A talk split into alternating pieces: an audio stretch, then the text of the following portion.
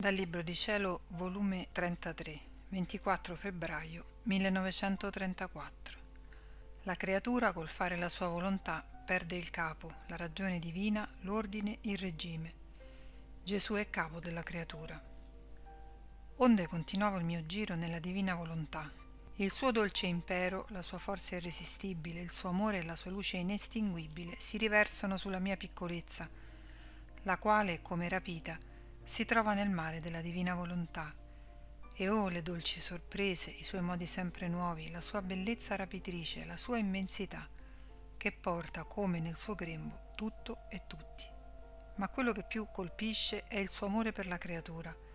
Pare che sia tutt'occhi per guardarla, tutta cuore per amarla, tutta mani e piedi per portarla stretta al suo seno e per darle il passo. Oh, come sospira di dare la sua vita alla creatura, affinché possa vivere di essa. Pare che sia un delirio che ha, un impegno che ha preso, una vincita che a qualunque costo vuole fare, che la sua vita formi la vita della creatura. Quindi la mia mente si perdeva in mezzo a questo spettacolo d'amore della divina volontà e il mio dolce Gesù, tutto tenerezza, mi ha detto, Figlia mia, l'uomo col fare la sua volontà perdette il capo, la ragione divina, il regime, l'ordine del suo creatore e siccome perdette il capo, tutte le membra volevano fare da capo, ma non essendo ufficio delle membra avere virtù e abilità di fare da capo, non seppero tenere il regime né l'ordine tra loro, e un membro si mise contro l'altro e si divisero tra loro, sicché rimasero come membra sparse, perché non possedevano l'unità del capo. Ma il nostro ente supremo amava l'uomo, e vedendolo senza capo ci faceva pena, ed era il più grande dei disonori nella nostra opera creatrice. Né potevamo tollerare uno strazio così grande in colui che tanto amavamo.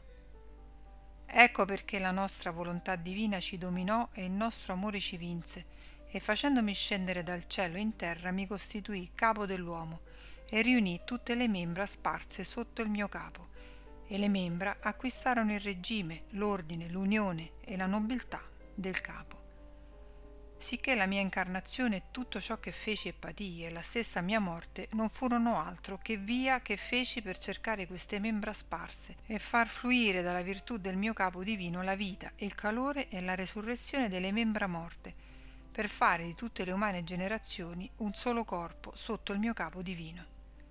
Quanto mi costò, ma il mio amore mi fece superare tutto, affrontare tutte le pene e trionfare su tutto Ora, figlia mia, vedi dunque che significa non fare la mia volontà?